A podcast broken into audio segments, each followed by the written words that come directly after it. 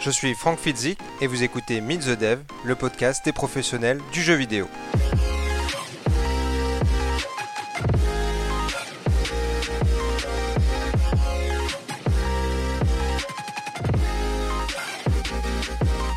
Pour ce nouvel épisode de Meet the Dev, je reçois Alison de Rollet.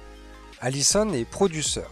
Après un parcours dans des PME de la région parisienne, à travailler sur des projets à petit et moyen budget, elle s'est lancée en freelance en proposant ses services de gestion de projet à des studios indépendants. C'est donc sur ce parcours que nous allons revenir avec elle. Meet the Dev, c'est parti. Alors Alison, bonjour. Bonjour. Merci de bien pouvoir participer à Meet the Dev. Je vais te poser les trois grandes questions que je pose à tous les invités euh, en début d'épisode. Alison, qui es-tu? D'où viens-tu? Et que fais-tu? Qui je suis? Eh bien, je suis une jeune femme de presque 30 ans qui vient de la région PACA, donc euh, le sud de la France. Ah, ça s'entend. C'est ça, je me disais, il y a un petit truc chantant. Un petit peu, bah, c'est là où il fait beau, chaud, euh, où on a un air iodé sympa. Une région assez, euh, assez cool, mais j'ai dû malheureusement euh, la quitter pour le boulot. Parce que du coup, bah, je travaille dans le milieu du jeu vidéo, plus particulièrement du côté de la production, gestion de, de projets et management d'équipes autour de la création vidéoludique. Comment t'en es arrivé à bosser dans le jeu vidéo? Qu'est-ce qui t'a mené à travailler dans le jeu vidéo et puis aussi travailler comme producteur dans la gestion de prod? Du coup, c'est assez particulier. On va dire que j'étais pas vraiment partie pour faire du jeu vidéo au tout départ. je m'orientais plus vers du journalisme parce que j'ai toujours beaucoup aimé partager et finalement chercher de l'information, apprendre des choses, me cultiver et essayer de justement communiquer en fait ces informations. Je me suis dit, je vais me spécialiser dans un domaine que j'apprécie et j'ai pensé aux jeux vidéo. Niveau études, dans ma région, c'était pas forcément très aisé de trouver à la fois quelque chose qui rapproche le journalisme et qui permette de bah, de se cultiver finalement sur le milieu vidéoludique. Donc j'ai fini par faire enfin trouver un master qui formait au management de projet dans le jeu vidéo. Je me suis dit bah allez tentons, ça me donnera finalement ce niveau-là d'études et ça me permettra d'en savoir un peu plus sur les métiers qui gravitent autour de la création de jeux. Et du coup, je suis rentrée dans ce master-là. J'ai très vite été catapultée, euh, entre guillemets, euh, product owner, comme on appelle dans le management euh, agile. Et du coup, je me suis retrouvée à la tête d'un petit groupe d'étudiants pour mener un projet de, de jeu vidéo qu'on présentait avec le master au Festival international du jeu vidéo de Cannes. Donc c'est un, un, événement qui a lieu chaque année. Et euh, c'est vrai que le master dont je faisais partie avait sa petite place privilégiée pour présenter euh, 5 à 6 projets étudiants. Ok, d'accord. Donc on était répartis en équipe. C'est un peu le format de la plupart des écoles. Hein. Ça déviait déjà du journalisme là. Ah oui, totalement, totalement, totalement, totalement. En fait, le, le j'ai continué moi de mon côté à essayer de voir quel concours je pouvais passer, etc. Mais finalement, ça m'a tellement plu de, de dans ce milieu-là et de, créer aussi, euh, d'avoir cette dimension euh, bah, créative, euh, bosser avec plein de, profils variés. À l'époque, c'était des étudiants, hein, mais, mais plein de, gens qui avaient leur spécialité et qui se rassemblaient pour mener à bien bah, un, projet qui leur tenait à cœur. Finalement, je, voilà, j'ai très vite switché, on va dire, de, de d'envie et je suis je me suis dirigée bah, vers la prod parce que c'est surtout ce que j'ai fait en majorité dans ce master-là. C'est quoi le nom de la formation? Alors ça s'appelle le master MAPI MAGE, donc c'est c'est un master qui est associé Antipolis. C'est le nom complet? Oui, je, je, choisis toujours des intitulés sympas, hein. on en reparlera. Mais... Maintenant il s'appelle le MAGIC, M-A-J-I-C. Ok et c'était voilà management, jeux vidéo, image, créativité. Donc c'est un donc c'est un master qui aide à former des gestionnaires de projets de jeux ou d'équipes créatives quoi. Tout à fait. Ok. Intéressant. Et alors, Ouais. comment tu mets ton pied dans une boîte de jeux vidéo? Qu'est-ce que ça a été? Sur quoi tu as bossé? C'était un stage parce qu'en fait, dans le cursus du master, il y avait un stage de quatre mois à réaliser et un stage de six mois entre la première et la deuxième année. Bah, du coup, j'ai envoyé des CV, comme beaucoup de gens, beaucoup de CV. C'était un peu difficile, surtout que mon premier CV était vraiment horrible. Maintenant que je le revois avec les années, je me dis, mon Dieu, comment j'ai pu faire ça? Mais euh, voilà, du coup, euh, c'était pas, c'était pas terrible, terrible. Moi, ne sachant pas, ne sachant pas vraiment programmer et n'ayant pas, euh, n'ayant pas non plus des compétences fameuses euh, ni sur Photoshop ni sur les logiciels 3D, j'ai fait, euh, j'ai dû faire une étoile noire qui ressemblait beaucoup plus à une plaque d'égout qu'à une étoile noire. Donc, je laisse imaginer l'idée. Du coup, j'ai cherché plutôt orienté game design parce que c'était ce qui me semblait le plus accessible pour quelqu'un comme moi qui a une appétence quand même particulière pour tout ce qui est créative et qui a quand même une appétence pour euh, l'écrit et qui du coup savait synthétiser euh, sa pensée, on va dire. Donc j'ai un petit peu cherché côté game design, je trouvais pas, c'était compliqué. euh. J'ai fini euh, par en discuter avec un des intervenants euh, qui nous donnait un cours sur le marketing, qui était un ancien de Nintendo France. J'en ai discuté avec lui en lui disant, bah voilà, la deadline approche. Pour l'instant, j'ai toujours pas trouvé. Et il me dit, bah teste en prod. Et il m'a donné un contact. J'ai envoyé mon CV à cette personne qui a transmis à son équipe et euh, j'ai eu un entretien. J'en avais eu un autre, mais plus orienté communication, justement, avec euh, le SNJV. Ok. D'un côté, le, la communication qui n'était pas forcément ce que j'avais comme envie euh, d'opportunité, et de l'autre côté, la possibilité de faire un peu de prod. Alors, je me suis dit, bah tiens, euh, je vais, je vais vraiment euh, mettre le paquet, euh, essayer d'obtenir ce, ce stage-là. Et euh, du coup, bah, j'ai eu deux réponses positives et j'ai choisi, euh, j'ai choisi la prod. C'est ce qui a vraiment acté le fait que je n'allais plus du tout me diriger vers quelque chose euh, niveau communication, journalisme et, et choses comme ça, parce que vraiment là, j'ai dit bon ben c'est bon, je, je veux aller dans une dans un studio slash éditeur, parce que là c'était un éditeur pour le coup. C'était pas un studio de développement, c'était un vraiment un éditeur de, de jeux vidéo. Donc euh, voilà, comme Qui s'appelle mon euh, qui s'appelle, euh, enfin maintenant Microids euh, et qui anciennement était Hanuman Interactive. Ok. Voilà. Qui avait racheté Microids et qui a finalement gardé la marque Microids. C'est ça, c'est ça, c'est ça. Quelques Après plusieurs années parce que ça, ça fait Ouais, ça fait ouais. peu de temps qu'ils ont changé de nom. Tout à fait. euh, C'était l'année dernière, je crois, en 2019. ouais. Et donc, tu te retrouves euh, à gérer un projet, des projets, à suivre des projets. Comment ça se passe? Alors j'étais plutôt à un poste euh, qu'on pourrait considérer comme associate. Enfin, j'étais j'étais en stage de euh, project product management comme ils appelaient à l'époque dans cette structure parce qu'ils mélangeaient un petit peu le profil du producteur chef de projet avec le profil du euh, comment on pourrait dire du product manager qui va s'occuper un petit peu aussi de la fiche produit, euh, des dimensions euh, market mais légères sur un jeu. Donc j'avais un peu cette double casquette là, euh, mais j'étais sous la tutelle d'un chef, euh, d'un product project manager beaucoup plus expérimenté. Donc en fait on se partageait les projets, je faisais des projets euh, vraiment avec lui. Et par contre, on en a géré durant les cinq mois où j'étais là-bas, on a dû en gérer quand même bien 5, 6, voire 7, D'accord. parfois en simultané. Donc, c'est des petits des- projets, petits budgets ou c'est juste que vous oui. intervenez pas tant que ça? Non, c'était surtout que c'était des petits projets, pas forcément des gros budgets. C'était beaucoup de, de jeux d'objets cachés. Ok. Je sais pas si tu vois un peu Ouais, le, le style, euh, voilà. Ah oui, parce qu'Hanuman faisait euh, du jeu mobile.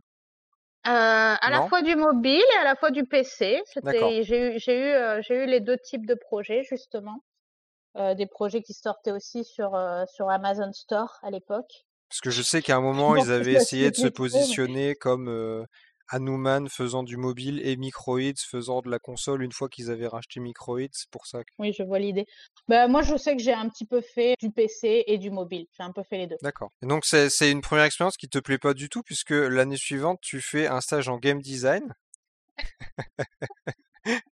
Ah, j'irais pas le dire comme ça, mais euh, non, mais je Mais, plaisante, euh, mais bon. attends. Après, si tu viens confirmer, euh, très bien. Non, non, pas du tout. Mais justement, euh, en fait, j'ai fait le parcours inverse de la plupart des étudiants de mon master et le président de la formation à l'époque avait bien mis le doigt dessus en me disant, mais Alison, pourquoi tu fais pas comme les autres? Pourquoi tu commences par la gestion de projet alors que c'est ce que font toutes les, tous les deuxièmes années? Et pourquoi en deuxième année, tu veux pas faire le stage de création d'entreprise? Parce qu'il y avait ça qui était proposé à mon master. Et le président de ma formation voulait absolument que je parte en stage de création d'entreprise parce que il pensait que j'allais porter euh, le projet étudiant qu'on avait euh, qu'on avait euh, justement conçu pendant la pendant l'année. Donc voilà, j'ai rien fait de ce qu'il voulait malheureusement. Moi, j'avais justement envie de voilà d'explorer un peu. Je me suis toujours dit que finalement le producteur il a besoin, sans, être forcément expert dans tous ces domaines, il a besoin de connaître un petit peu euh, bah, tous les métiers, d'avoir une bonne idée de euh, qui fait quoi et comment. Et bon, bah, le GD, ça m'a toujours plu, donc euh, moi j'ai dit, allez, banco, je, je, fais ce stage-là. Aïe, il y a un producteur qui vient mettre le nez dans le game design, ça c'est... bah, moi, je dis toujours qu'un game designer bien organisé, c'est sympa. C'est bien dans une production. Bah, ça, permet de... ça permet de faire avancer une schmilblick. Donc, pourquoi pas marier les deux profils, franchement. Et donc, cette année-là, tu finis ton, ta formation pour finalement retourner travailler à Newman. Alors, je suppose pour un premier CDD Là, par contre, j'avais mes propres projets. J'étais, euh, j'étais vraiment euh, bah, maître de, de mon petit schmilblick à faire et des, des, projets à conduire, à, bien sûr euh, sous la tutelle de N plus 1, N plus 2. Euh, voilà, mais, euh, mais j'avais par contre la responsabilité de mes projets. C'était vraiment très Donc intéressant. tu suis le développement par, des, par des développeurs tiers C'est ça, j'étais encore côté édition, donc c'était vraiment plus le job de édito on, a, on épaule sur euh, justement des notions de choix euh, GD, euh, édito, graphisme, et on accompagne sur les sorties. Quoi. Ok. Et alors du coup, est-ce qu'à ce, moment-là, tu es plutôt du genre à rester dans ton bureau à Hanuman et à recevoir des documents et à, envoyer froidement des mails? Ou est-ce que tu vas sur place voir les gens? Ben, J'ai pas forcément eu l'occasion d'aller ah, sur place. Ah, c'est dommage un, des projets, c'était avec des Autrichiens.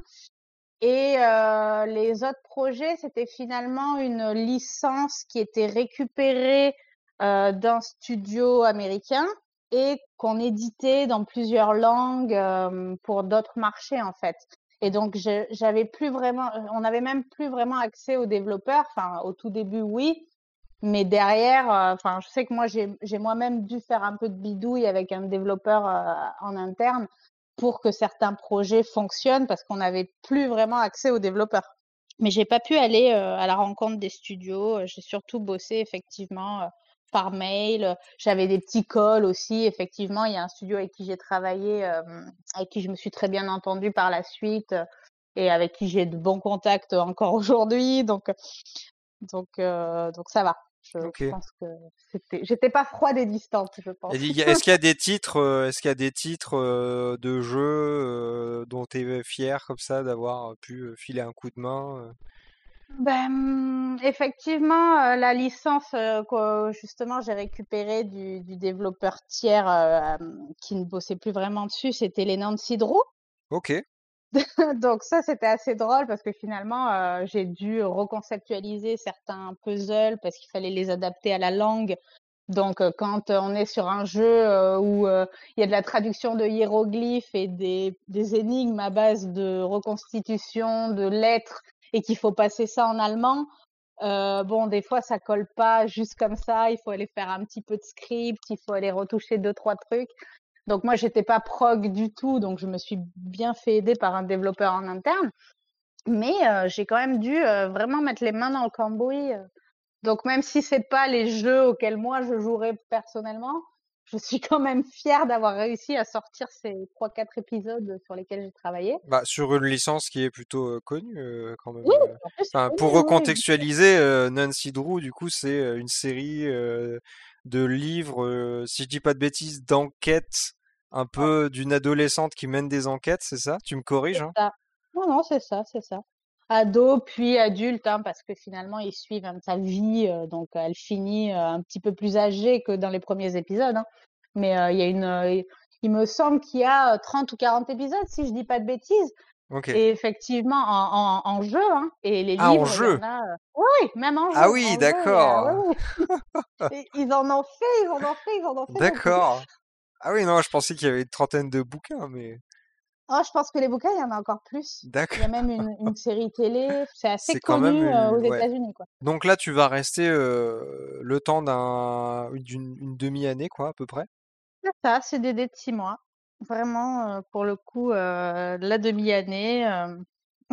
mais bon, j'aurais peut-être pu rester plus si on m'avait proposé, hein, mais j'ai eu un j'ai eu un autre plan, on va dire.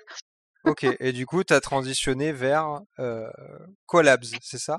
C'est ça, c'est ça, vers Pourquoi tu rigoles? Bah, parce qu'en fait, c'était dans les mêmes locaux, donc c'était Ah d'accord! J'ai changé j'ai bougé de genre, Oui, tu as fait 20 mètres, quoi. oui, c'est ça. C'est ça, j'ai fait 20 mètres et j'ai changé juste de société, mais on était dans le même open space, donc. Moi, tu sais que j'ai découvert ça il y a pas longtemps, hein, les gens comme ça, enfin, qui avaient des studios qui partageaient des logos comme ça. Je sais qu'à Lyon, en fait, ça se fait, ça se fait beaucoup. Enfin, il n'y a pas pléthore de, de, studios à Lyon, mais mmh. il y a, je crois, il y a trois endroits où il y a plusieurs boîtes qui se partagent des locaux et je sais que ça se fait de plus en plus. Je, ah voilà, je balance les trucs, je découvre un peu. J'ai découvert ça il y a, il y a genre deux ans. Bah, c'est pratique au final. Hein. Je pense que tout le monde, enfin, tout le monde peut avoir à y gagner pour, enfin, de multiples raisons, que ce soit financière, voire même partage de connaissances, discussion justement enrichissante autour des, des projets que chacun peut avoir. Donc moi j'aime bien ce format-là, je trouve ça intéressant. Après, ça dépend aussi de, de la relation qui va s'établir. Là justement, je partais de chez un éditeur qui partageait les locaux d'un studio qui était Presta de cet éditeur. Donc ça faisait un peu, il y a quand même un peu, euh, voilà, des tensions parfois, je pense, qui peuvent se créer, mmh qu'il n'y aurait pas eu si euh, les entités étaient bien séparées comme il faut. Donc là, Coalabs, on est sur un studio de dev. C'est ça. Et tu prends, euh, tu prends la gestion de un seul projet, j'espère? C'est ça. Oui, oui, oui, un, seul projet et un projet assez costaud quand même. Donc, heureusement que j'en avais qu'un à l'époque, parce que je pense que déjà que ça a été difficile de le gérer. je pense que s'il y en avait eu plusieurs d'un coup, j'aurais rendu l'âme, quoi. Et du coup, tu travailles sur? Sur Siberia 3. Ah, mais tu fais que des grosses licences en fait. bah, au début, ouais, au début, j'avoue, j'ai démarré un peu sur des sur des prods, bah, pas forcément des budgets pharaoniques, mais quand même de gros budgets. Il te manquerait plus qu'un un petit Bob l'éponge ou un truc comme ça. Et... bah ouais, non, j'ai pas, non, j'ai bossé un peu sur sur du Garfield. Ah, pas mal, pas mal Garfield. C'est souvent de la qualité, hein. Ouais. C'était pas Garfield Carte. Parce qu'il y avait eu un bah, jeu de cartes. Bah, si, c'était ça? Oh, très très beau. Alors là, vraiment. Non, mais c'est bien, t'as fait un nanar, c'est cool. voilà. bon, après, j'ai pas, j'ai techniquement, j'ai, je me suis pas trop occupée de la prod sur celui-là. J'ai plus aidé euh, sur de la QA. Euh. On était vraiment multicasquette à l'époque. Hein. J'ai plus aidé à, ouais, à trouver des bugs sur ce projet-là. Projet plus gros, est-ce que tu as eu des difficultés particulières rencontrées sur, sur, sur ça, notamment du fait que ce soit sur cette licence de, de Siberia Est-ce qu'il y a des problématiques particulières qui sont revenues que tu n'avais pas encore vues avant, du fait de d'autres budgets, d'autres contextes? Oui, bah justement, voilà, un, budget à tenir qui est un petit peu plus important, ça veut aussi dire plus de responsabilité et plus de pression. Donc effectivement, ça, faut réussir à le gérer. Euh, ça veut dire aussi équipe beaucoup plus grosse, surtout que là, en plus, euh, comme j'étais dans, comme j'étais en studio, ben forcément, euh, c'est pas du tout les mêmes contacts que lorsqu'on est en édition pure. donc vraiment, là, je parlais à des profils, qu'ils soient développeurs, graphistes, animateurs, level designer, game designer. Donc c'était très, c'était beaucoup plus varié. Est-ce que ça t'a fait ça t'a fait peur au début de, de parler directement avec avec ces, ces équipes-là qui étaient du coup sur des enfin tu vois sur du spécialité que toi tu maîtrises pas forcément? Bah, au début, justement, j'étais plutôt, euh, bah, je, je, jouais un peu la carte euh, de euh, j'ai des choses à apprendre, je suis jeune, abreuvez-moi de connaissances, et c'est comme ça que j'arriverai à vous aider au maximum, en fait. C'est généralement le, discours qui gagne, quoi. Bah oui, oui, oui, oui, oui. Après, ça n'empêche pas que j'ai eu des difficultés quand même, qu'il y a eu des petits soucis de compréhension parfois, et que, et que justement euh, en interne, on va dire, il y a même eu des, des problématiques entre certains départements qui euh, finalement n'avaient pas vision commune du projet. C'est ça que j'ai trouvé un peu euh, dommage. Mais c'est aussi du fait de la hiérarchie qu'il y avait en place. C'est pas, enfin, je, au début, je pensais que c'était ma faute, mais j'ai vite compris que j'ai vite passé au-dessus de ça au final et j'ai vite compris que c'était plutôt le, la genèse du projet qui avait fait que bah voilà certaines personnes avaient des envies que d'autres n'avaient pas et ne partageaient pas la même vision du projet final. Et donc du coup c'est très difficile quand une équipe qui doit travailler ensemble euh, a ces divergences de point de vue là parce que finalement elles se court-circuitent mmh souvent. Mmh ouais, je, je me faisais peut-être pas assez confiance encore et du coup, je tranchais peut-être pas assez euh, pour dire euh, mais non, euh, écoutez-vous et faites comme ça et arrêtez de, tergiverser pendant des heures. Prenez une décision commune. Je pense que c'était un peu lourd pour mes épaules à l'époque, mais, mais bon, on a, on a réussi à sortir le jeu. Hein. Il, est, il est tel qu'il est, il a la qualité qu'il a. J'en suis pas, je, je sais pas le jeu dont je suis le plus, le la plus fière, mais je suis quand même contente de, euh, du résultat, d'avoir réussi à le sortir. En fait. Bon, il avait été plutôt bien accueilli, non? Pas tant que ça. Enfin, moi, je, je, enfin, je me souviens de la, de la critique euh, de Gamecult qui m'avait fait euh, très mal. ah oui, mais ça, c'est. Mais je pense que tout le monde en a une, hein. Peut-être. c'est vrai que je, je suivais. Enfin, j'aime beaucoup Gamecult et bon, du coup, euh, du coup, je l'avais pris un peu personnellement. Ce qui fait encore plus mal, c'est les commentaires des lecteurs euh, sur les sur les ah fiches, tu vois. Ça, c'est. Oui, oui, oui, ou les ou quand on traite un peu. Moi, je sais que j'ai pu m'occuper un peu du SAV entre guillemets de Siberia euh, après la sortie, et euh, mon Dieu, quand on recevait certaines remarques de joueurs, euh, bon, on était là un peu ah ouais, bon ben ouais, oui. Ah, c'est le problème du moment où tu touches à une licence qui est qui est aimée, hein, c'est ah bah oui. toujours Puis, problématique. 15 ans après, en plus, 15 ans après, beaucoup de choses avaient changé. Je sais qu'au départ, il y avait eu le choix de pas mettre de point and click, par exemple, alors que les, les deux premiers, bon bah c'était du point and click. Et forcément, bah, les aficionados du genre avaient été bouleversés de ne pas de ne pas retrouver leur contrôle de prédilection et de se retrouver avec une manette euh, et plein de bugs dans le jeu parce qu'il y avait des bugs. je crois qu'en tout, je suis restée un an et sept mois dans le studio. Euh, vraiment le temps de euh, prendre la prod en main et de, et, de release, quoi. Tu t'es retrouvée où, du coup? Ah oui, non, je me suis retrouvée au chômage d'abord. J'ai eu une petite période, il me semble, quatre mois, quatre ou cinq mois. Et euh, après, je suis allée travailler côté euh, Torsi chez Magic Pocket. Magic Pocket, c'est aussi un studio de dev. Oui, euh, tout à fait. Ils éditent aussi, je dis pas de bêtises, ils éditent aussi quand même quelques-uns de leurs de leurs petits projets? Non, je pense qu'ils ont fait surtout de, des jeux euh, euh, où, ils avaient un éditeur. Hein. Je crois pas qu'ils, je crois pas qu'ils aient fait de. Donc le jeu le plus célèbre est évidemment Harry Potter sur la Game Boy Advance. Ou Barbie. Euh, non, Barbie, je sais même pas si c'est sorti. Ils ont fait un Barbie, il me semble. Mais. Euh... Est-ce que tu as repris encore une fois le, le, le contrôle d'une d'une grande licence? J'ai pris le contrôle de rien du tout parce que j'étais associée de prod pour le coup cette fois-là. Donc euh, j'ai rétrogradé, c'est-à-dire que de, de, chef de projet euh, slash coordinateur de production, euh, je passe associé de prod. Par contre, j'ai travaillé sur Tennis World Tour, qui devait être le, le, le descendant de Top Spin, qui est une grande licence. Et donc toi, sur ce projet-là, euh, pareil, tu fais quoi Parce que en général, quand il y a un associé de producteur, c'est qu'il y en a parfois plusieurs. Enfin, moi, je prends l'exemple de, ce que j'ai vu à, Ubi surtout, toi, où il y a cinq associés de producteurs. Est-ce que là, tu es toute seule en associé ou est-ce qu'il y a d'autres gens? Est-ce que tu as des départements particuliers à gérer, des, des, des secteurs particuliers? Oui, moi j'ai eu un département particulier à gérer, c'est-à-dire les graphistes. Donc, j'ai essentiellement travaillé avec le, les, les Cara, Cara designers et les environs, environnement artiste.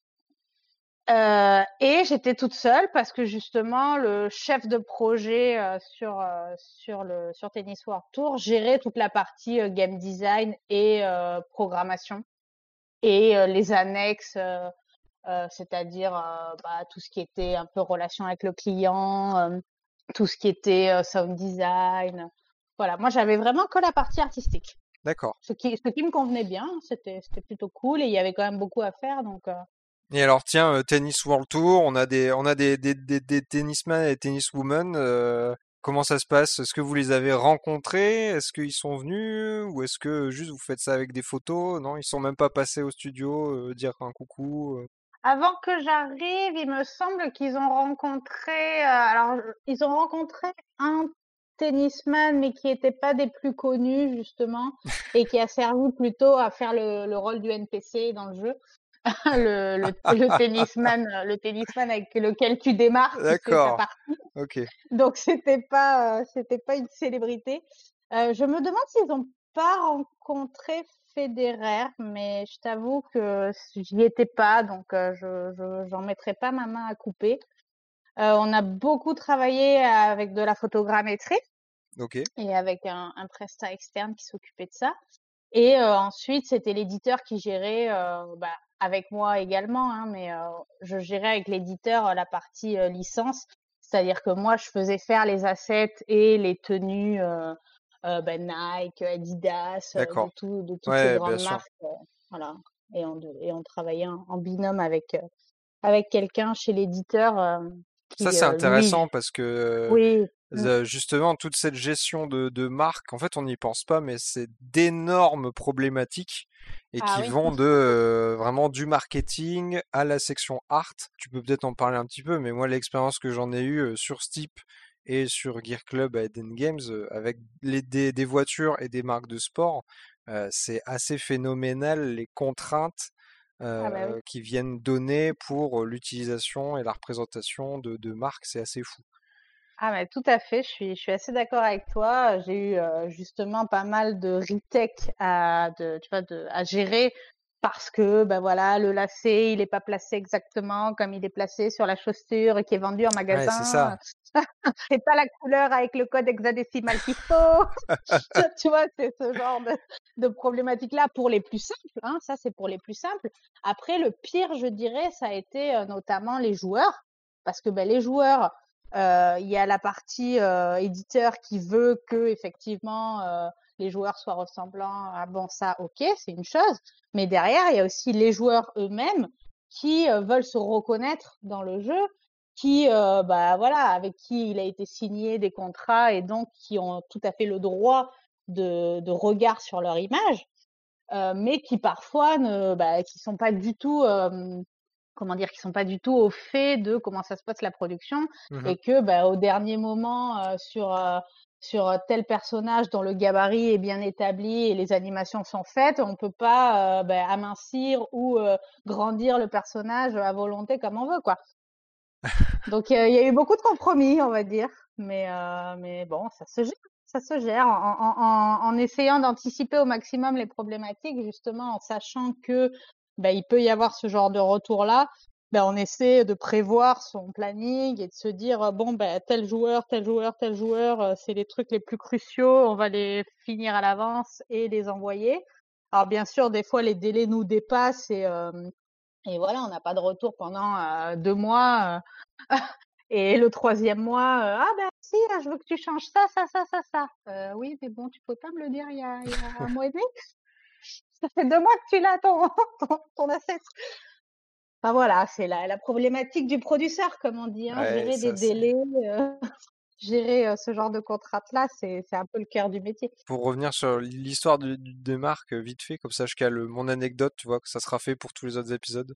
Ouais, c'est que on avait eu, il y en a deux qui m'ont marqué, c'est qu'on avait eu Ferrari qui ne voulait absolument pas que leur voiture soit exposée à côté de voitures concurrentes. D'accord. Donc tu pouvais mettre des voitures pourries à côté. tu avais le droit de mettre du Renault, du Peugeot, ou ce que tu veux.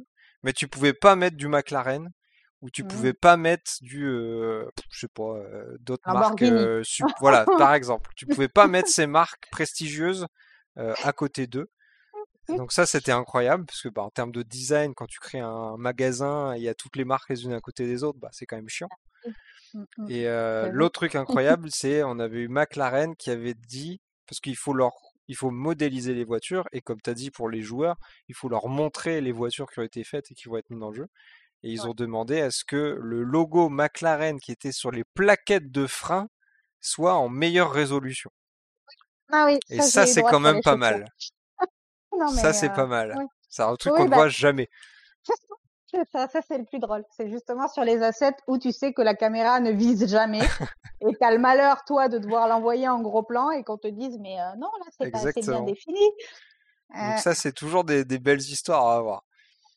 oui, c'est vrai que, à, à- on va dire que sorti de la production, on en rigole. Ah oui, bah c'est sûr que sur le coup, t'es pas content. Tu restes que sur cette prod-là? Juste six mois, un petit CDD de six mois encore et, euh, et je devais euh, potentiellement travailler sur une autre production chez eux qui était euh, en cours, enfin qui était en... en fait il y avait un autre jeu en production en parallèle qui était géré par une autre équipe et euh, on m'avait proposé de prolonger mon contrat pour m'occuper de toute la partie QA et soumission sur ce projet-là. Et c'est vrai que, euh, bon, étant souvent justement dans des rôles en closing, c'est-à-dire euh, j'arrivais sur les projets euh, à moitié commencés ou en fin de, de prod, et donc j'avais à gérer un peu toutes les galères. Là, j'étais un peu en mode, ouais, faire que la partie soumission, là où il va y avoir tous les problèmes. hmm, ah, comment dire euh, Non, pas trop en fait. Euh, Je, je crois que je préfère aller au chômage, tant pis. tant pis, tant pis, quoi. Alors, c'est un risque à prendre. hein. Bon, après, j'avais des entretiens, j'avais, euh, j'étais quand même en, en processus de recrutement euh, pour d'autres structures, donc je m'inquiétais pas trop et c'est pour ça que j'ai refusé. Je, je n'aurais pas refusé, je pense, si j'avais vraiment rien eu derrière comme opportunité. Bon, après, malheureusement, les opportunités euh, en cours euh, ne se sont pas euh, bien goupillées, donc finalement, je me suis quand même retrouvée avec rien à la fin. Mais bon, ça arrive, hein, c'est le jeu, hein, c'est le jeu, comme on dit. hein, on, on prend un pari et puis on le gagne pas toujours. Ok. Et Voilà. du coup, me- alors c'est ballot, Oui, mais est-ce que c'est à ce moment-là où tu te dis, bah, euh, je vais me lancer en freelance? tout à fait.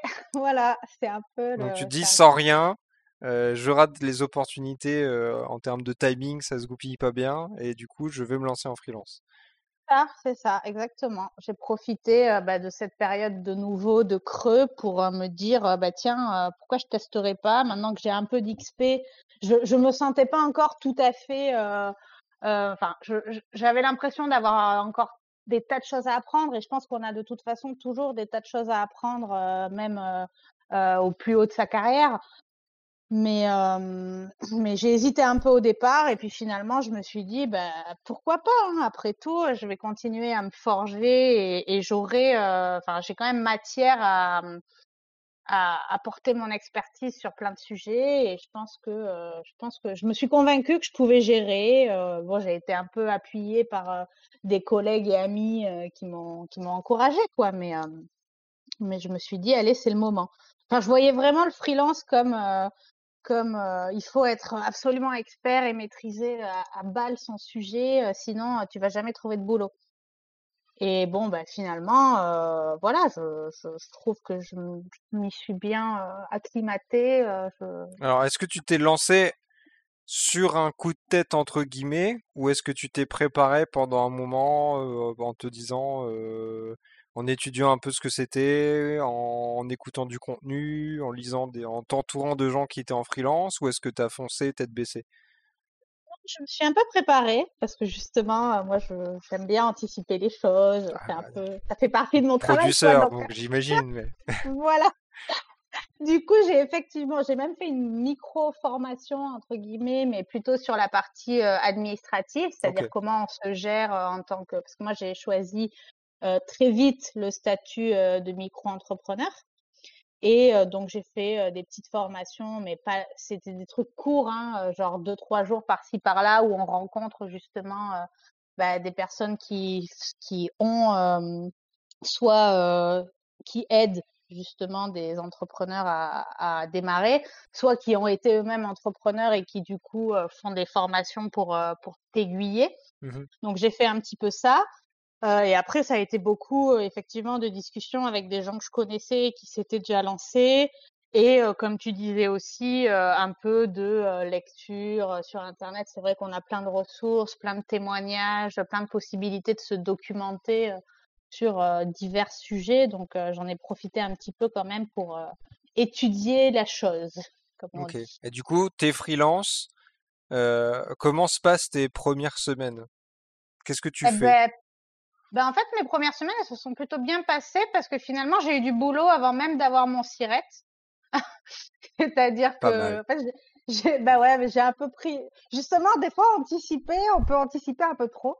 Et là, je sais que je m'étais inscrite, par exemple, sur plusieurs sites, euh, bah, notamment le plus connu, c'est Malte, par exemple. Ok, qui est un euh, site qui regroupe des freelances, euh, qui est un peu, pour les, les gens qui cherchent à embaucher des freelances, c'est un peu le marché c'est ça, exactement. Puis c'est assez varié en termes de, de domaine et d'industrie. Quoi. Il y a beaucoup de métiers, beaucoup d'industries, mais, euh, euh, bon, finalement, il est plutôt bien fait, je trouve, le site, et euh, on est catégorisé en fonction bah, de comment on remplit son profil et des, mmh, des appétences qu'on va mettre dans notre fiche. Et je l'ai trouvé plutôt bien fait. Donc c'est pour ça que j'ai tout de suite fait une fiche là-dessus. Euh, j'avais mis à jour mon LinkedIn. Euh, j'étais euh, allée sur un autre site, mais je me, dont je me souviens plus le nom, mais ça n'a pas trop bien marché, donc pas grave. On va dire que je vais pas le conseiller, donc tant pis si j'ai oublié comment ça s'appelle. Et du coup, du coup, au final, j'ai eu un, un, premier contact avant même d'avoir créé euh, le SIRET, comme je disais, et cette personne voulait absolument euh, commencer assez vite euh, le boulot. Donc on a convenu du fait que justement je serais payée plus tard que le début de la mission, puisque je n'avais pas vraiment les mmh moyens de mmh me faire de me faire payer correctement. Mais mais voilà, ça s'est bien passé. On va dire que j'ai encore joué un peu le coup de poker parce qu'il aurait très bien pu ne pas me payer du tout. mais mais voilà, j'ai bossé un petit peu pour cette personne-là et j'ai fait, le, j'ai fait la création d'entreprise en janvier 2019. Donc, j'ai attendu vraiment le début d'année. J'ai dit, allez, hop, je me lance. J'ai eu le SIRET assez vite, donc j'ai pu du coup faire ma facture et être payée. Donc, j'étais contente parce que j'ai dit, bon, bah, première mission, ça s'est bien déroulé, j'ai réussi à faire mon travail et en plus, j'ai été payée. Tout va bien du coup, c'était de la gestion de prod ou c'était quand même autre chose? Alors c'était un peu, c'était kiff kiff entre un peu de GD et un peu de gestion. C'est-à-dire que là pour le coup, j'ai la, première, enfin mon premier client c'était un entrepreneur solo aussi. Et donc lui en fait il avait besoin d'un consultant slash GD pour l'aider à mettre en, en pré-prod des concepts et à le guider un peu sur bah, comment on comment on produit et on commercialise un jeu en fait. D'accord. Donc c'était euh, c'était euh, un petit amalgame entre euh, je lui ai proposé un peu de concept et un peu de d'aiguillage vers comment on produit et on et enfin comment on fabrique et comment on commercialise quoi. Ok, d'accord. Voilà. Donc ça c'était le premier et après tu les enchaînes. Est-ce que tu les enchaînes toujours par rapport à Mal parce que c'est intéressant. On n'a pas parlé de encore des, des plateformes de freelance. Euh, donc, est-ce que tu vas trouver tes, clients suivants à travers cette plateforme aussi? Euh, il, y a eu, du Malte, euh, il y a eu pas mal de LinkedIn. Donc, je pense que mon, profil LinkedIn doit être assez bien, je ne sais pas, renseigné. Je dois avoir des relations qui, jouent leur rôle. Enfin, je ne sais pas exactement au final comment ça fonctionne et comment on est bien beaucoup de gens me disent que LinkedIn c'est nul.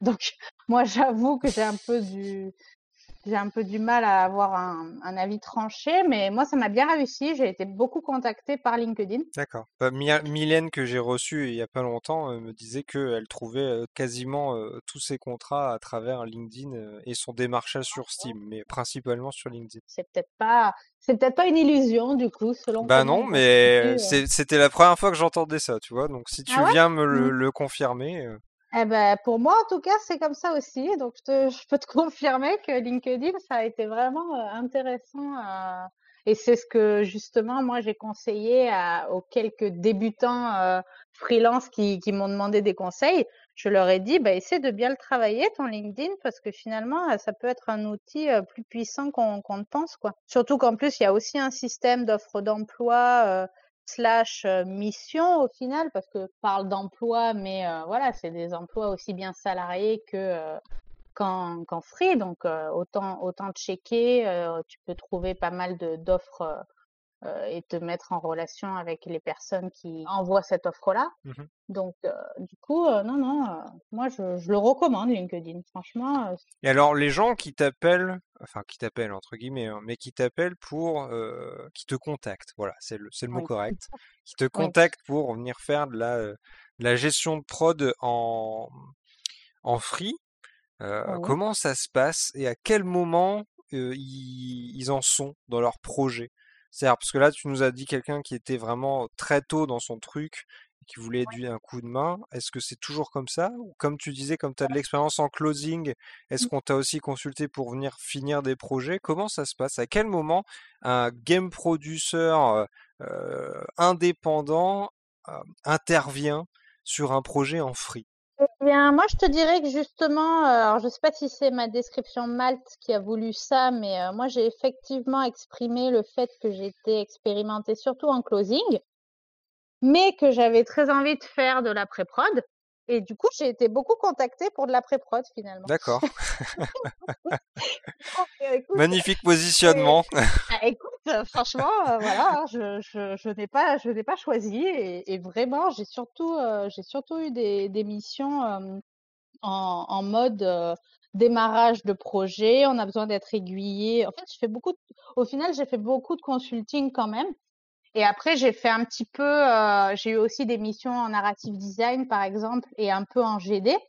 Donc c'est vrai que c'était toujours un peu de narrative design, un peu de game design, mais euh, dans le giron de euh, on monte un projet, donc on a aussi besoin d'organisation.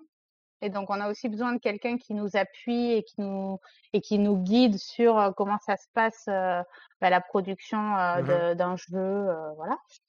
Mais euh, mais ouais, surtout au- surtout en démarrage, sauf pour euh, Nola au final, Nola Rhodes, euh, où ça a été euh, bah, projet euh, déjà bien entamé et où on vient plutôt effectivement en closing là encore. Donc tu vas bosser pour donc Nola Rhodes. Alors je pense que les gens connaissent pas Nola Rhodes, c'est un studio qui était euh, à Paris, qui je crois Oui, maintenant est fermé, oui, qui bossait sur du jeu mobile. c'est ça. Est-ce que toi pour toi ça a changé quelque chose de passer, parce que tu as fait quand même beaucoup de, de plus de jeux consoles, j'ai l'impression?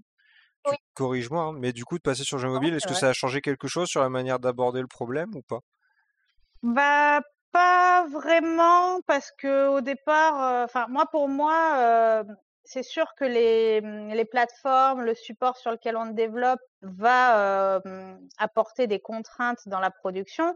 Mais au final, euh, une production de jeux vidéo, euh, ça reste une production de jeux vidéo, toutes plateformes confondues. Enfin, on, on a des spécificités, mais euh, le, gros du travail, il se fait de la même manière.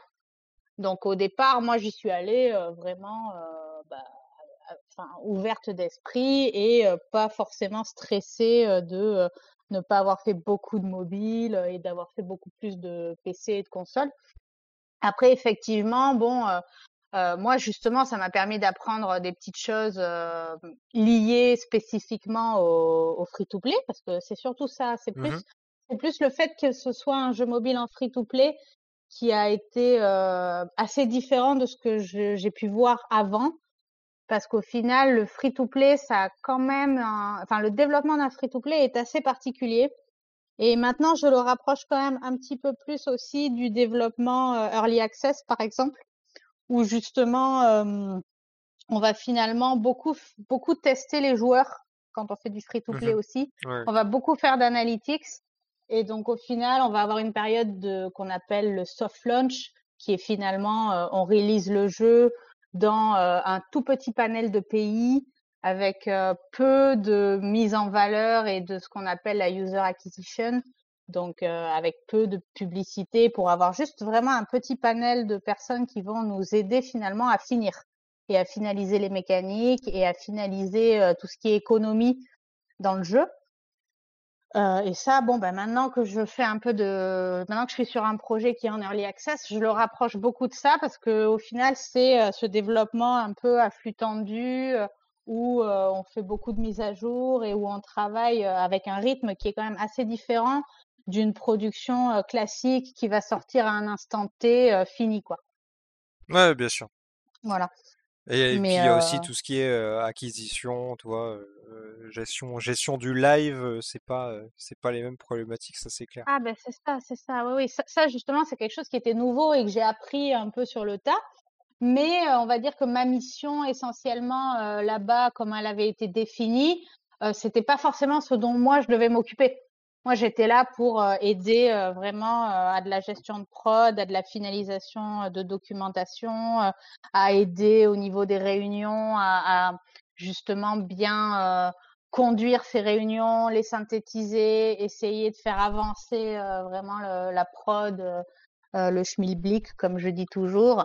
Et j'étais pas forcément là pour me poser toutes les questions de euh, combien, quelle est notre cible, euh, qui, enfin, bien sûr qu'on se, on pense à la cible quand on fait de la documentation design et de la production forcément, mais c'était pas mon, mon rôle cœur et il y avait d'autres personnes beaucoup plus expérimentées que moi pour s'occuper de ces dimensions-là et qui faisaient de, de ce qu'on appelle du business intelligence, etc., etc. Ok, d'accord. Voilà. C'est intéressant. Et, donc il y a un autre projet sur lequel tu, tu, vas travailler, et on en a parlé un petit peu en off avant, c'est, alors ce n'est pas un je ne sais quoi, qui n'est pas le nom du jeu, qui est le nom du studio. Euh, le projet c'est Dordogne. Tout à fait, donc, alors si les gens traînent sur Twitter, vous l'avez forcément déjà vu, parce qu'il y a, je trouve, une très bonne com. En tout cas, il y a ça flood complètement mon thread Twitter quand il y a quand il y a des posts mais donc, est-ce que tu peux nous en dire un peu plus là-dessus? Pareil, à quel moment tu interviens et qu'est-ce que tu proposes comme service Est-ce que c'est toi qui vas les chercher? Est-ce que c'est eux qui viennent te chercher? Comment ça se passe? C'est pas du tout moi qui suis allée les chercher pour le coup. Ça s'est encore passé via LinkedIn.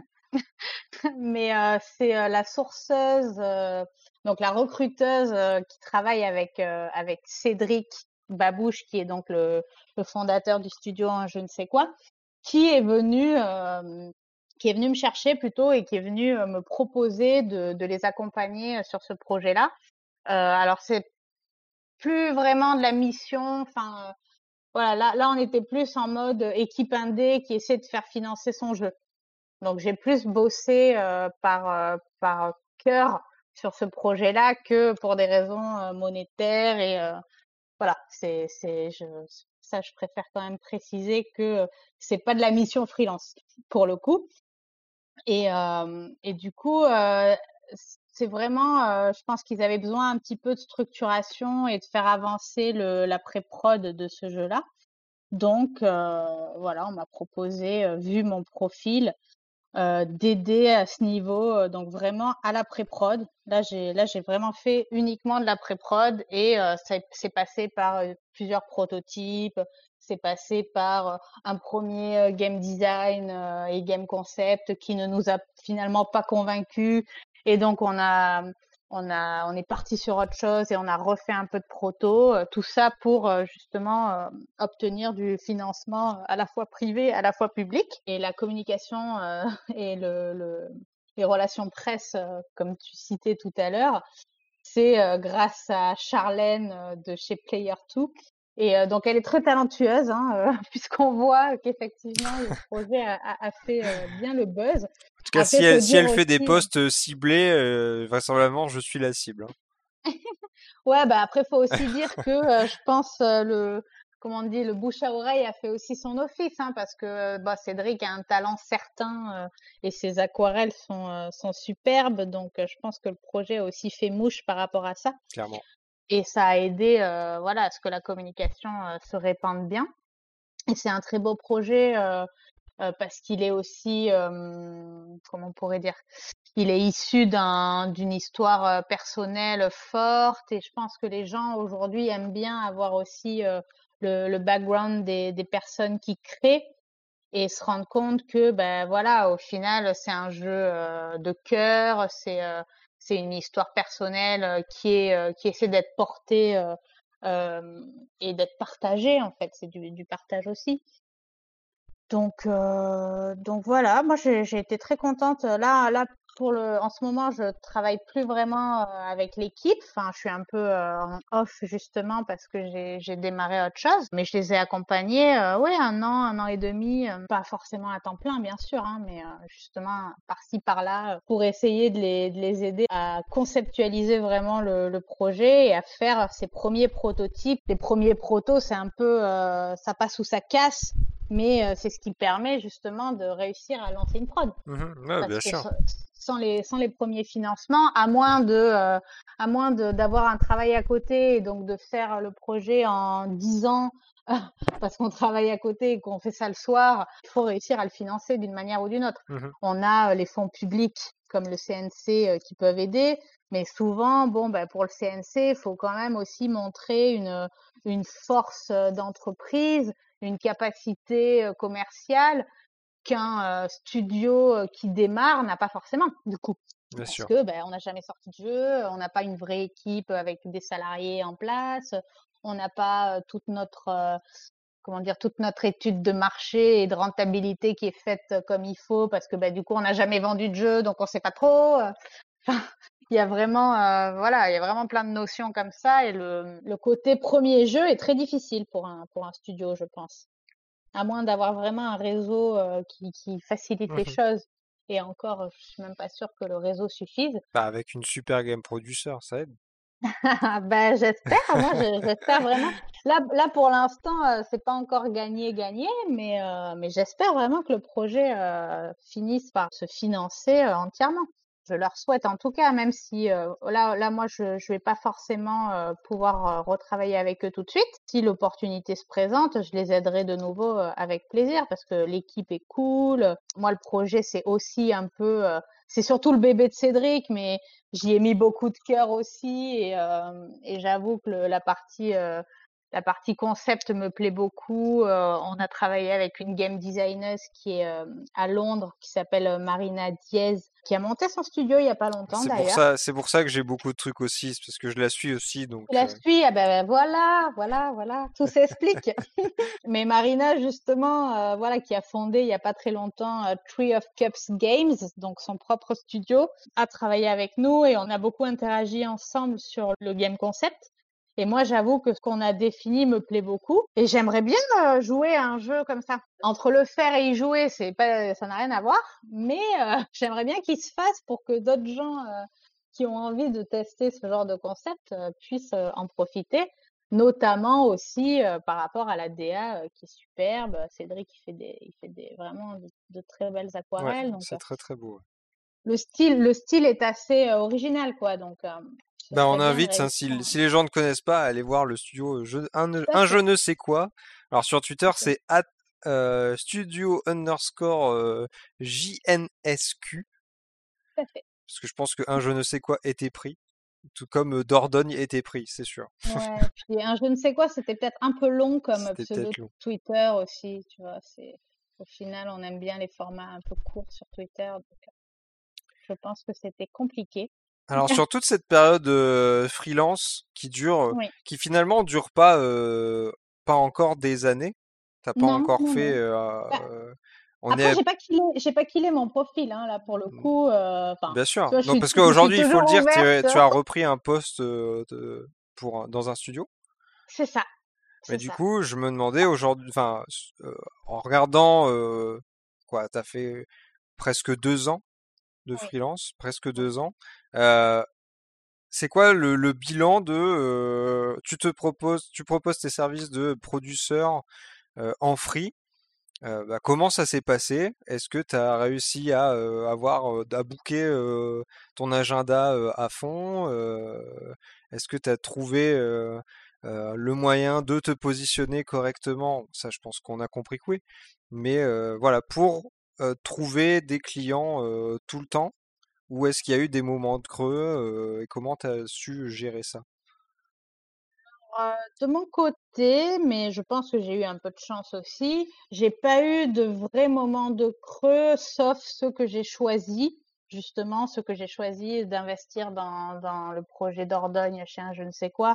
C'était des moments de creux que j'ai décidé de placer, on va dire. Et j'ai eu la chance d'avoir toujours des clients assez régulièrement. Et c'est ce que je disais, j'ai eu aussi un, client régulier sur quasi sur dix mois. Donc c'est vrai que déjà le fait d'avoir bah, la possibilité de travailler minimum 15 jours mensuels sur cette période de dix mois, c'était déjà le, la, comment on la bouée de la bouée de sécurité, on va dire. Et après tout le reste, ça s'est enchaîné plutôt bien. je ne sais pas si c'est parce que je fais bien mes profils, j'essaie de les travailler. Tu vois, sur Malte, j'ai mis un petit speech qui me définit, qui me correspond. J'ai essayé de bien le travailler. Sur LinkedIn, c'est pareil. Je, je, je mets, je, je, mets un peu de cœur à, à ce que je fais. Euh, j'essaie de répondre rapidement quand on me quand on me lance, par exemple sur Malte, quand on m'envoyait un message pour un projet. Euh, voilà, je regardais régulièrement pour pouvoir répondre très vite euh, et être du coup sans doute en haut de la pile parce que j'avais répondu vite. Euh, voilà, j'ai essayé vraiment de d'y aller à fond et je pense que ça m'a aidé. Donc j'ai pas eu de vrai creux moi de mon côté. Bah, ce, qui est, ce qui est une bonne chose, hein, tant mieux. Hein. Oui, oui. Après j'ai essayé de le prévoir aussi, c'est-à-dire que bah, toujours, je dis toujours anticiper, c'est un peu mon mot, mon, mon mot d'ordre, mais j'ai, je n'ai pas cessé de chercher en fait. Je me suis pas dit, OK, bon, bah là, je suis chez Nola Rhodes, je sais qu'ils me re-signent un devis sur un mois et demi. Je ne vais pas forcément attendre, en fait. Ouais, Donc, bien j'ai sûr. pas, j'ai, j'ai quand même continué à chercher des clients en attendant. J'ai, voilà, je me suis pas reposée sur mes lauriers, donc je pense que ça a aidé un peu. Et j'ai eu de la chance, je pense, d'avoir, voilà, d'avoir une année assez fertile en 2019. Et sur 2020, bon, bah, ça s'est calmé avec les histoires de, de Covid, tout ça. Et puis, pour des raisons personnelles, j'ai fait le choix de mettre en suspens et de plutôt privilégier un. J'ai eu l'opportunité d'avoir un, un CDI très intéressant. Donc, j'ai dit, bah, OK, Banco, je fais ça.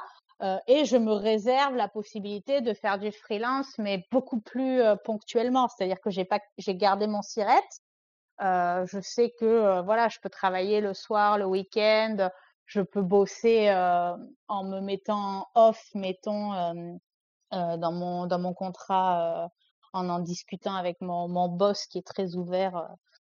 donc du coup, voilà, si j'ai envie de prendre trois jours pour une mission, je peux lui demander en fait et je fais un voilà, je fais un off pendant trois jours de mon de, de mon contrat et je, et je prends une mission freelance. Là, pour l'instant, voilà, comme je cherche plus trop, euh, j'ai pas vraiment de mission qui tombe. Mais si d'aventure ça tombe, je pourrais toujours essayer de, de les remplir de cette manière-là.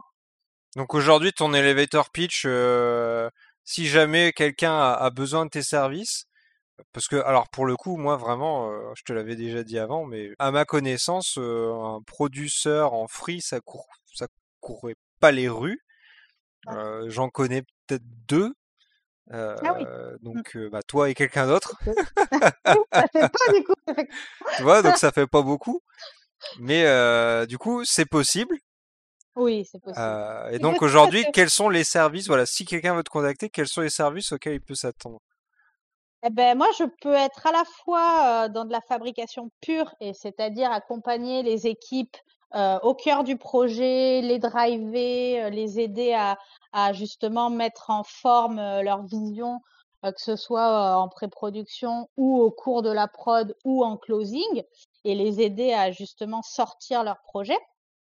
Euh, ou je peux à la fois intervenir plutôt côté consulting, c'est-à-dire accompagner peut-être bah, soit des solo entrepreneurs, soit des plus petites équipes sur des temps beaucoup plus restreints parce qu'elles n'ont pas forcément le budget justement pour engager un prod. C'est souvent ça. Hein. Moi, en fait, quand j'ai commencé en freelance, je me suis dit, mais il y a tellement de studios qui galèrent parce qu'ils n'ont pas de prod à temps plein parce qu'ils n'ont pas les moyens d'en recruter un.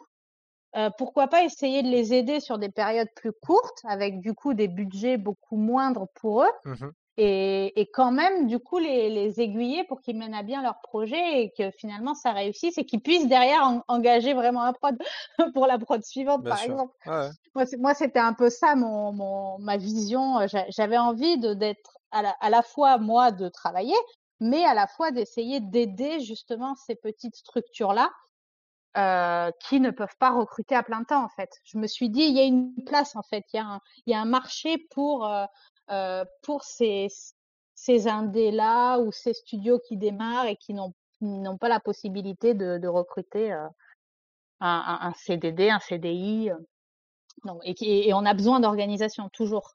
Il y a des gens qui s'auto-organisent très bien, mais dès le moment où on travaille en équipe, c'est bien d'avoir cette petite expertise-là en plus quand même, d'avoir quelqu'un qui fait un peu office de guide et qui essaye justement de d'éviter les conflits, de de mettre un peu la pression quand il faut et quand ça se relâche, de de voilà, d'entourer les gens vraiment. C'est un boulot où on entoure aussi les gens et le projet pour qu'il soit mené à bien. Ok, bon, tu viens un peu d'y répondre, mais j'ai quand même, je peux quand même poser la question qui est euh, aujourd'hui, qu'est-ce qui te fait vibrer toi dans ton taf? Eh ben, ce qui me fait vibrer, c'est justement euh, travailler avec euh, plein de gens créatifs et aux profils variés qui ont chacun beaucoup de choses à apporter finalement à, à, à ce domaine-là qui est le jeu vidéo et qui est un, finalement un. Enfin, moi, j'ai toujours vu ça comme un milieu très enrichissant culturellement parlant et au-delà des gens qui veulent vraiment se faire bah, de l'argent et qui, qui, le, qui la voient comme, enfin, qui voient ce domaine-là comme une industrie financière importante. Moi, je vois avant tout du divertissement, de la passion, de la, du partage. Et, et c'est ça qui m'anime, c'est de travailler à finalement ce que j'appelle un peu des œuvres d'art, parce que c'est, enfin pour moi c'est des œuvres d'art les jeux vidéo. C'est euh, on mélange du graphisme, on mélange de l'écriture, on mélange du, design et des concepts, de la musique. Tout ça c'est des arts à part entière. Donc mis ensemble, c'est aussi euh, un, une forme d'art. Alors oui, elle est voilà, elle se vend et, et c'est une industrie, mais euh, mais c'est cette dimension-là que j'aime bien et, j'aime travailler avec les gens, essayer de les guider, de les accompagner au mieux pour qu'ils arrivent à justement exprimer leur, leur art et leurs émotions, leurs passions. C'est pas toujours évident hein, et on travaille pas toujours que sur des projets de qui ont cette cette vocation-là, mais mais c'est ce que je c'est ce que j'essaie de tendre, je tends vers ça justement au début du freelance, on n'a pas toujours le choix, mais je pense qu'à force de faire de ces expériences, on finit par pouvoir être un petit peu plus euh, regardant sur ce qu'on fait euh, et sur, euh, quel, enfin, sur quel projet on va travailler. Donc moi, je sais que j'aimerais tendre vers moins de Garfield Kart et plus de Dordogne, tu vois, par exemple. C'est un peu l'idée. Je vois très bien, ouais. Bien que Garfield soit très sympa. Hein. Moi, j'ai adoré les BD quand j'étais petite. Bien sûr. voilà. Mais bon, après, ça dépend. Voilà, les projets n'ont pas tous la même vocation. est-ce que, est-ce que dans ton parcours, il y a des des erreurs que tu as fait que tu voudrais partager comme apprentissage? Ben, ne pas se faire confiance. Parce que, ok, il faut être humble, et moi, je sais que je suis le genre de personne qui a tendance à justement être peut-être un peu trop. Et voilà, il faut, faut être humble, mais il faut pas s'effacer non plus. Il faut pas euh, croire que tout le monde est toujours meilleur que soi. Ah, il faut se faire confiance. Faut, faut se faire ah, confiance. parce que j'avais compris ne pas se faire confiance. Ben, en fait, en gros, moi, je trouve que l'erreur que j'ai le plus souvent faite, c'est de ne pas me faire confiance. D'accord. Donc, ce que je recommande justement, c'est il euh, faut ne pas ne pas se faire confiance. C'est ça, tout à fait. Tout en restant humble, parce que être euh, justement euh, trop. j- j'aime pas non plus les, les voilà les vaniteux et les gens qui se croient au-dessus de tout le monde. Ça me ça me déplaît et j'aimerais pas être comme ça. Mais euh, faut garder faut garder de la modestie, mais mais faut savoir que on ne vaut pas rien quoi. Ça c'est très important. C'est le, le syndrome de l'imposteur. Beaucoup de gens le, le Clairement. Je voulais en parler voilà. quand on a discuté au début de ton lancement en freelance et je me suis dit, Oui. ça m'est venu à l'esprit, mais Ah mais tout le monde le vit, hein. Moi, j'ai rencontré plusieurs personnes qui m'ont demandé des conseils sur le, le freelancing justement et qui étaient euh, justement dans cette dépréciation d'eux-mêmes euh, en mode euh, bah, je suis trop junior, je vais pas y arriver, je ne sais pas ci, je ne sais pas ça. Bah, de toute façon, c'est en faisant qu'on qu'on apprend. Donc, il faut se lancer à un moment donné et, et à rester trop en recul, on, on finit par laisser passer des opportunités qui justement nous aident à nous constituer en tant que à la fois être Mhm, humain mhm. et à la fois euh, personne qui, qui va exercer un métier euh, de, avec de plus en plus d'expertise. Mhm. Est-ce que tu penses que le freelancing va prendre, euh, va prendre, en- enfin, va prendre de la place dans le marché de l'emploi du jeu vidéo? Bah, je je, je suis pas experte, euh, enfin j'ai pas voilà j'ai pas le nez fin à ce niveau-là, mais euh, je dirais que oui dans la mesure où il y a de plus en plus de d'initiatives euh, plus petites qui se créent dans ce milieu-là, c'est-à-dire que euh, bah voilà avant il y avait euh, X grosses boîtes, maintenant il y a plus juste X grosses boîtes, il y a X grosses boîtes et euh, une papardelle de studios euh, euh, euh, qui, qui naissent euh, un petit peu partout. Et je pense que ces gens-là, pour réussir à devenir peut-être la grosse boîte de demain, s'ils le souhaitent, euh, ont besoin finalement d'un petit peu de freelance. Parce que le freelance, c'est la flexibilité, c'est c'est ce que j'aime bien dire dans la gestion de projet aussi, c'est que c'est bien de savoir anticiper, mais c'est surtout très bien de savoir réagir aussi. Et le coup de et le freelance, je le vois un petit peu comme ça aussi. C'est c'est une réaction à un moment donné. On a besoin de quelque chose en plus, ou on a besoin de de quelqu'un qu'on peut pas euh, sécuriser sur du long terme, mais on sait que son travail est nécessaire. Eh ben, ne pas hésiter à embaucher un freelance dans ces cas-là. Justement, les il y a plein de gens qui choisissent le freelance parce qu'ils se sentent beaucoup plus indépendants, beaucoup plus libres, parce qu'ils aiment bien ce format-là. C'est bien qu'ils puissent travailler aussi. Oui, bien sûr. Il en faut, il en faut pour tout le monde, quoi. Non, mais clairement. peu Mais moi, je suis du, du, du même avis. hein. Je pense que ça va, ça va prendre de l'ampleur Mm, avec des, des petits et moyens projets euh, au fil des années, clairement. Eh ben, fait. écoute, on arrive un peu à la fin de ce podcast. Je te laisse un peu une tribune. euh, si tu as quelque chose à exprimer sur quelques sujets que tu, tu, tu, tu souhaites. Euh, voilà, où est-ce qu'on peut te retrouver, comment on peut te contacter, euh, ton dernier mot, si tu as un conseil, des recommandations, ce que tu veux. Ouais, ça fait beaucoup du coup. Voilà, c'est généralement comme ça que ça se termine, tu vois, c'est un peu bof, hein. Non, non, c'est très bien. Euh, écoute, euh, pour me retrouver, c'est facile. Euh, on va redire euh, qu'il y a LinkedIn. Donc LinkedIn, c'est très bien. hein. C'est, je m'appelle Alison de Rolez, D-E-R-O-L-E-Z. Voilà, si vous me cherchez sur LinkedIn. J'ai donné mon nom, mon Dieu. Je suis aussi sur Malte, du coup. Mais bon, voilà, je vais pas faire trop trop ma pub. Je vais surtout dire que bah, du coup, moi j'aimerais bien, alors c'est tendance en ce moment de dire ça, hein, mais moi j'aimerais bien effectivement que l'industrie du jeu vidéo, elle soit, elle est solidaire, mais qu'elle soit plus inclusive et beaucoup plus diverse, on va dire. Parce qu'effectivement, bah, quand on est dans des profils qui ne sont pas majoritaires dans les hum, entreprises, on a toujours un peu du mal finalement à se, à se sentir à sa place. Et je pense que le syndrome de l'imposteur, tout ça, c'est aussi euh, alimenté par ce genre de problématique. C'est-à-dire que bah, quand on est dans une réunion où on est la seule, euh, la seule femme, par exemple, bon, bah, forcément, on a tendance à moins l'ouvrir, à plus se faire couper la parole, ce qui est très déplaisant, je trouve, parce que moi, j'ai aussi des choses à dire, par exemple. Euh, et c'est tout comme euh, voilà euh, les, minorités ethniques ou les minorités par rapport à ses, préférences bon, bah, tout ça, il faudrait qu'on arrive à beaucoup plus de mixité et beaucoup plus de diversité dans l'industrie pour que justement les projets et les jeux qui émergent soient eux aussi plus divers. Euh, moi, je vois à Dordogne, je trouve que justement, par exemple, c'est un projet qui est, qui est intéressant aussi dans la mesure où on va parler avec, enfin, on va jouer une petite fille, on va jouer une petite fille qui est dans la commune dans la communauté LGBT parce qu'elle est justement elle préfère les femmes. Voilà enfin on essaie d'inclure des, des on essaie d'inclure dans le jeu vidéo des des profils dont les gens pourront plus se rapprocher plutôt que bon bah je suis un gros guerrier et je vais et je vais c'est bien aussi hein moi j'adore jouer les guerriers hein mais pas tout le temps, pas tout le temps. Il en faut un peu pour tous les goûts. Donc moi, je, rêve de ça. Alors c'est pas très original et justement, on commence à en parler en ce moment et c'est bien qu'on en parle. Euh, voilà, c'est un peu ça surtout que je voulais dire et de se faire confiance. Ah, on sent qu'il fallait que ça sorte. Oui, oui, oui. Ben, j'ai l'occasion d'en parler beaucoup en off.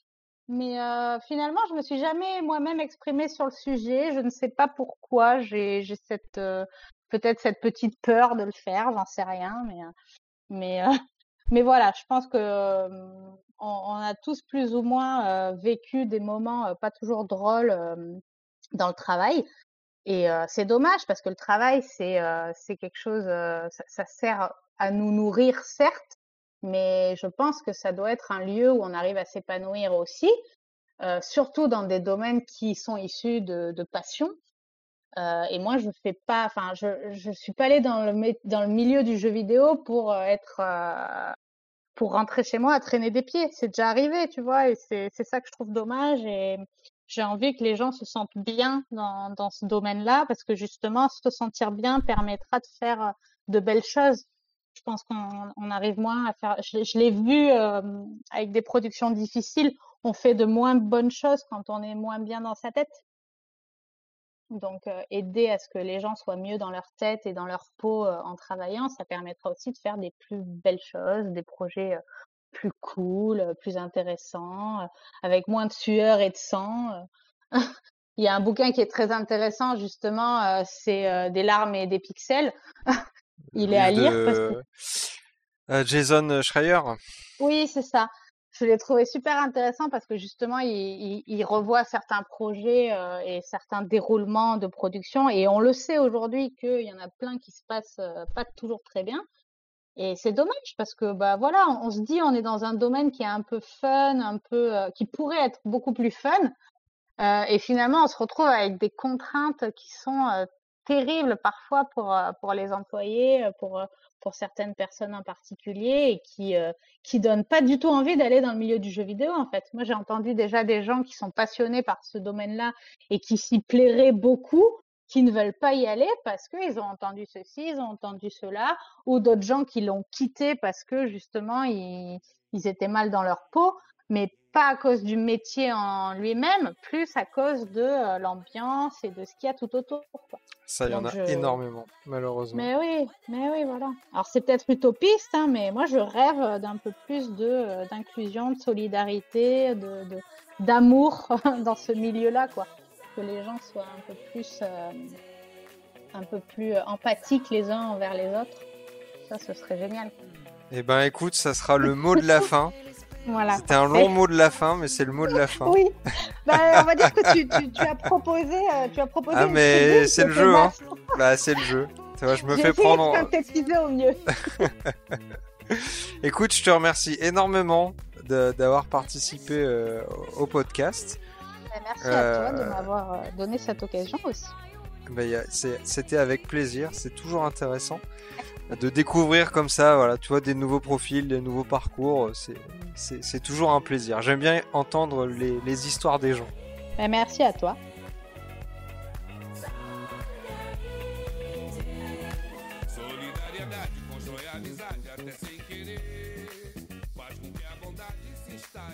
Remercions une dernière fois Alison d'avoir accepté de discuter de son parcours. Merci à vous d'avoir commencé à suivre cette deuxième saison de ce podcast. Si vous appréciez Meet the Dev, assurez-vous de laisser des commentaires et des bonnes notes sur votre plateforme d'écoute favorite.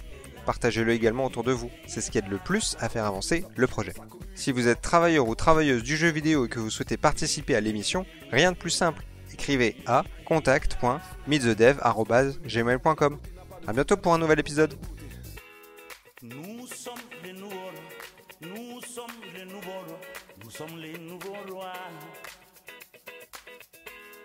Vous êtes les nouveaux rois. Vous êtes les nouveaux rois. Vous êtes les nouveaux rois.